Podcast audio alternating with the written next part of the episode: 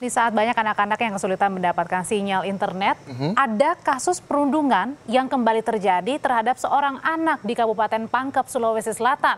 Videonya kini viral di media sosial. Ya, tak butuh waktu lama bagi polisi untuk menangkap para pelaku dan menetapkan mereka sebagai tersangka. Kan kita tinggal di bumi. Komedian bintang Emon jadi sorotan dalam penyelesaian kasus penyiraman air keras pada penyidik KPK Novel Baswedan. Melalui sosial medianya, Bintang Emon mengkritisi alasan tak sengaja yang diungkapkan jaksa yang menuntut pelaku penyiraman air keras dengan satu tahun penjara. Kasus perundungan seorang siswi oleh kakak kelasnya di sebuah SMP di Butuh Purworejo terus bergulir. Kepada penyidik, ketiga tersangka mengaku motif penganiayaan dilatar belakangi sakit hati lantaran aksi pemerasan mereka kepada korban diadukan ke pihak sekolah. Asal Bandung, Ferdian Paleka menyesali perbuatannya dan meminta maaf kepada para waria korban perbuatan jahil atau prank yang dilakukan bersama kedua temannya pada 3 Mei lalu. Ferdian menjelaskan bahwa prank tersebut dibuat dengan tujuan hiburan semata. Tujuan saya hanya untuk menghibur subscriber saya aja, Pak.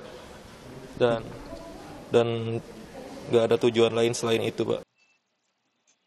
Ya, kalau kalian udah mendengarkan potongan-potongan berita yang tadi udah gue sisipkan di awal, that's something that really really a concern atau ini adalah suatu hal yang perlu kita lihat gitu di realita kita.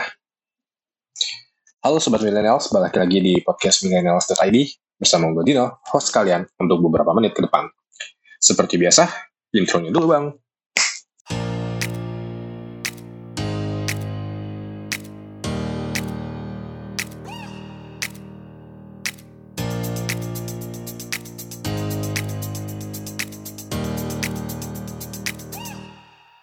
Alright, here we go again. Balik lagi di podcast Millennials.id, masih bersama gue Dino. And gue harap kalian baik-baik aja, sehat selalu, and still listening to my podcast. Ya, gue beberapa bulan belakangan ini nggak update podcast, nggak segencar-gencar dulu ya. Gue mohon maaf untuk hal tersebut, karena jujur aja selama COVID-19 ini banyak hal yang mesti gue catch up di kerjaan gue dan gue juga sedikit mengalami beberapa permasalahan secara pribadi gue ya, secara psikologis gue juga lagi nggak bagus. So gue jadi nggak bisa memanfaatkan waktu yang ada untuk bisa fokus ke podcast untuk beberapa saat. Tapi untuk sekarang gue udah mulai bisa uh, nyambil lagi untuk bikin podcast lagi untuk kalian. Dengarkan and ya itu adalah hal yang ingin gue dulu di awal episode kali ini. Ya, uh, untuk beberapa episode depan akan ada sedikit beberapa penyesuaian dan perubahan ya, karena gue juga ya masih terus berusaha untuk membuat podcast ini terus hidup. Oke, okay, so back to the first point, kenapa gue bikin episode kali ini? Ya, mungkin di awal kalian bertanya-tanya, ini maksudnya apa sih Bin kok lu uh, menyisipkan uh, potongan-potongan berita di awal podcast lo ya hal yang ingin gue bahas kali ini sebetulnya ya lebih kepada permasalahan sosial. Ya dong karena podcast ini lebih fokus pada masalah sosial. Lalu masalah sosial apa sih yang pengen gue bahas kali ini adalah social punishment, cara baru bully warganet. Maksudnya gimana? Maksudnya adalah gini, kalau kita head back diri kita ke beberapa bulan ke belakang, kita akan melihat beberapa kasus-kasus yang surface lah atau muncul ke permukaan.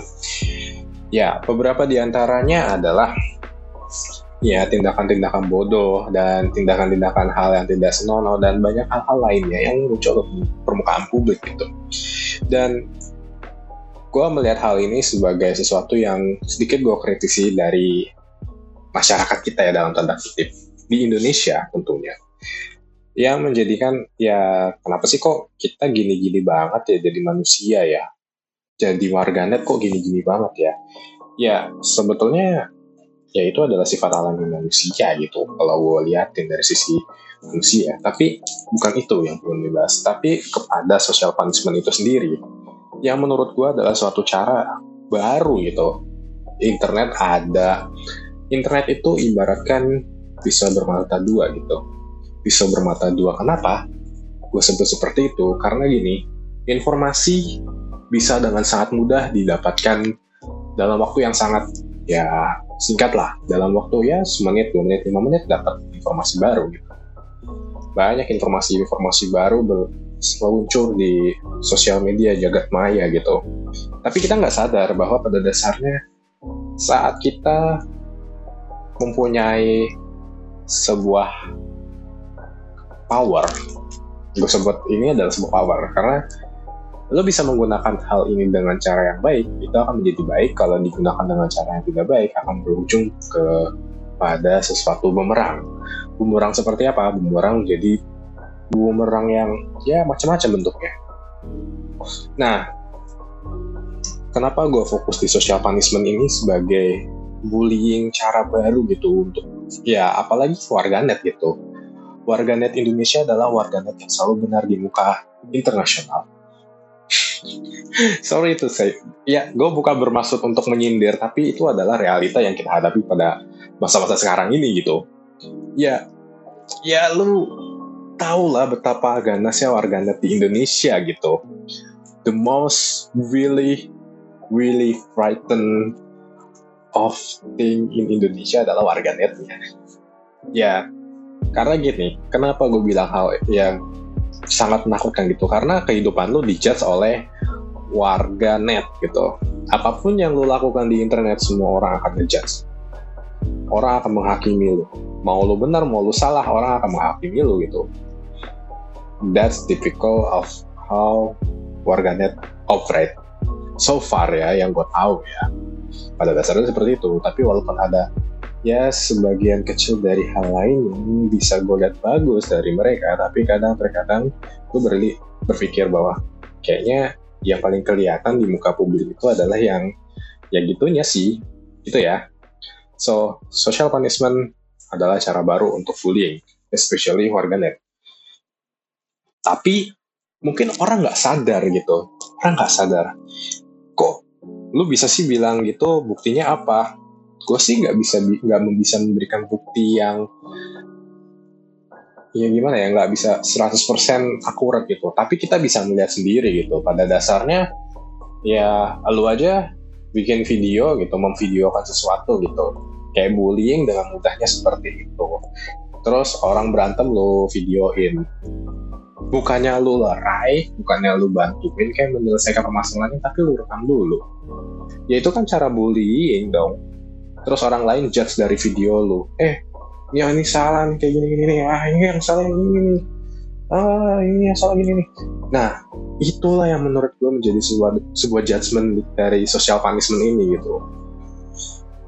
Tapi yang merasakan efeknya adalah yang di dalam video itu orangnya itu kenapa kenapa gue bisa bilang kayak gitu ya contoh kasusnya si Ferdinand Pelakam misalnya bikin prank. A, alibinya sih buat bikin konten menghibur. Tapi nggak gitu dong caranya. Terus akhirnya menjadi sos dampaknya social punishment. Karena hal seperti itu salah di muka publik ya. Tentunya menurutku juga salah sih dilihat gitu. Lo bikin prank pada orang itu walaupun udah minta maaf tapi kan dalam tanda kutip lo bikin sesuatu konten itu gak baik kayak gitu. Ya buat apa gitu bikin konten dalam tanda kutip? Seperti itu dan yang nonton adalah anak-anak umur. Umur masih SD SMP yang notabene-nya adalah masih dalam masa pertumbuhan dan sesuatu konten seperti itu akan menjadi suatu pelajaran yang di hardware ke otaknya dia. Bahwa pada dasarnya gue boleh loh melakukan hal ini di muka publik. Ada ya nih yang bikin kayak begini. Itu dampaknya. Dan mungkin orang-orang yang main di dunia influence influencer atau jadi public figure atau apa pun itu yang punya influence kepada masyarakat mereka nggak sadar akan power tersebut. Dan menyebabkan hal ini sebagai ya lo bisa menggunakan hal ini untuk kebaikan atau keburukan tergantung bagaimana lo menggunakannya. Lalu akan akan ada muncul pertanyaan ini, Din, hubungannya social punishment sama internet itu apa? Dan public figure itu apa? Dan juga dengan influencer-influencer itu apa? Hubungannya gini, setiap orang yang mempunyai influence terhadap masyarakat, pada dasarnya dia mempunyai power untuk memanipulasi sesuatu. Atau bisa gue bilang, membuat suatu opini dan menggulirkan opini tersebut ke, ke arah yang dia mau. Dari situ akan muncul sebuah social punishment-nya. Eh, belum muncul maksudnya, baru akan ada proses, suatu proses untuk muncul social punishment. Especially, let's say, Twitter. Twitter, lu akan bisa uh, membuat sesuatu viral dengan hashtagnya, dalam tanda kutip, hashtag. Apa pun yang ada di hashtagnya Twitter, top 10 Twitter di Indonesia itu adalah sesuatu yang akan muncul di sosial media. And hubungannya apa dan apa hubungannya dengan social punishment? Ketika sesuatu menjadi viral dalam tanda kutip, viralnya itu macam-macam ya, entah dia masuk berita atau apa pun itu dan masuk di dunia internet, everything go viral. The thing is ada dua. Orang akan peduli kepada korbannya atau orang akan ngejudge pelakunya. Biasanya gitu dua itu. Dan ada komposisi lain dan itu tergantung dari kondisinya. Nah, itu adalah sesuatu yang ya kalau di kasus ini bullying misalkan orang akan ya akan menjadi yang menjadi kambing hitamnya adalah yang melakukan bullying pada orang tersebut. Tapi ada juga orang-orang yang dalam tanda kutip membuat suatu konten itu sengaja diedit sebuahnya mencemarkan nama baik seseorang atau menghancurkan kehidupan seseorang. Dari situlah proses social punishment itu terjadi. Dan buruknya apa dengan social punishment ini? Buruknya adalah ketika social punishment ini terjadi, ya kehidupan orang secara timing, dari situ udah ada timingnya, ini orang kehidupannya udah mulai hancur nih, kayak gitu dan itu ada real, adalah realita yang terjadi dalam hal ini. Sebagai contoh ya itu dari novela Lalu ada lagi kasusnya si ini, kasusnya itu, kasusnya ini, ya, macam-macam. Gue nggak bisa sebutin karena gue juga manusia biasa yang punya limitasi. Setiap orang pasti membuat kesalahan dan ya kita harus merefleksikan diri kita sendiri gitu sebelum melakukan sesuatu action gitu apakah action kita akan menjadi suatu bumerang suatu hari nanti. Itulah ya, seperti itu. Nah, gue sedikit mau mengutip uh, sinopsis dari film, eh bukan film, series dari Black Mirror. Black Mirror di season 3 episode terakhir ya kalau nggak salah, Hated in Nation, yang bercerita mengenai ya ini social punishment itu. Di mana ketika seseorang telah melakukan suatu bentuk ya mungkin diskriminasi atau ya melakukan hal yang tidak senonoh ya di muka publik. Dan orang menjudge bahwa orang ini tuh jelek lu pantas untuk mati lu pantas untuk pergi dari dunia ini lah. Itu ya dan and so on and so on. I cannot use the word word lah istilahnya. Ya, ya gitulah dan akhirnya warganet mempunyai andil untuk mengeksekusi orang ini gitu. Secara tidak sadar, Margaret menjadi sebuah malaikat pencabut nyawa yang kebetulan aja di dalam Netflix itu di seriesnya Black Mirror itu terjadi gitu. Nah, tapi dalam uh, hal tersebut, mereka tidak sadar bahwa mereka juga terlibat dalam konsekuensi yang mereka lakukan. The game of the consequences. Which you do something and you get the, those things back to you. You also get that get get those things back to you. Yang menyebabkan hampir sebagian populasi di kalau nggak salah di di, di episode itu sebagian besar populasi di Inggris meninggal karena berpartisipasi dalam hal tersebut yang go viral lah istilahnya gitu. Dari situ gue berpikir, eh bener juga sih si Black Mirror ini. Well, ya idenya Black Mirror itu bagus bahwa merefleksikan bahwa realita itu ya sekarang seperti itu social punishment, social judgment yang adalah sebuah cara baru gitu untuk membuli orang, menghakimi orang gitu. Kita nggak perlu lagi gitu menghakimi orang dengan cara pukulin dia gitu. ya main di sosial media aja lo dan jadi hakim online gitu sekarang kalau bisa dibilang ya hakim online menurut gua that's the consequences. Lalu mungkin akan muncul pertanyaan gini. Loh kayaknya gue biasa aja nggak gitu-gitu banget deh. Ah lebay lu din. Maksud sampai segitunya sih? Bukan begitu. Tapi ini adalah realita yang kita hadapi sekarang. Orang secara nggak sadar acuh terhadap hal ini gitu. Mereka memandang hal ini biasa. Dan menurut gue gue sebagai masyarakat juga melihat hal ini sebagai sesuatu yang perlu dikritisi gitu kenapa sih kalau kita hidup kayak gini banget gitu? Ini masih mending di Indonesia. Tapi kalau misalkan lu ke luar negeri let's say kasusnya yang kemarin si siapa lupa gue namanya yang BLM itu Black Lives Matter. Ketika saat uh, polisi melakukan diskriminasi terhadap orang berkulit hitam mengatakan ya istilahnya melakukan sesuatu tanda kutip yang harmful lah kepada orang tersebut karena warna kulitnya dalam tanda kutip. Dan pada akhirnya orang tersebut menjadi korban. Ya mungkin baru dia gitu. Maksudnya ya yang menjadi yang menjadi sorotan kan dia. Belum tentu yang di belakang-belakang lain. Kayak di Amerika tuh kasus yang paling banyak tuh Islamofobia. Terus banyak-banyak orang Asia yang didiskriminasi dan lain-lainnya gitu. Dan itu akhirnya muncul ke permukaan sedikit demi sedikit gitu. Ya itulah cara realita kita dunia kita bekerja gitu. Dan itulah yang kita hadapi sekarang. Dari situ ya itu menjadi social punishment untuk yang pelakunya. Lalu buat keluarga yang menjadi korban apa? Ya cuma simpati. Tapi simpati itu belum tentu bisa menjadi sesuatu yang menenangkan dia walaupun ada gerakan seperti BLM tentunya yang sudah terjadi di semua negara gitu. Beberapa negara yang gue lihat di berita tapi itu nggak menjadi kayak ya nggak menjadi suatu solusi gitu. Karena ya orang ada yang nggak bakal peduli dengan hal tersebut gitu. Walaupun lo mau action lo apa pun ya ada ada beberapa segelintir orang yang masih nggak peduli dengan hal tersebut. Dan itulah realita yang kita jalani gitu sekarang. Yang ingin gue sampaikan di episode kali ini adalah semua hidup itu penting. Hidup hajat semua orang itu penting. Bukan satu golongan tertentu, Black Lives Matter, toh. Asian, Asian Life Matter, toh. Islam Life Matter, toh. Semua orang penting kok hidupnya. All life matter menurut gue. Dan semua itu sama ratanya setiap orang punya hak dan kewajiban hak yang harus dipertahankan gitu hak untuk membela dirinya hak untuk di acknowledge hak untuk tidak didiskriminasi oleh setiap orang. Tapi setiap orang tidak sadar. Nggak semua orang sadar akan hal tersebut. Dan menganggap hal tersebut ada kayak sebuah remeh-remeh lah.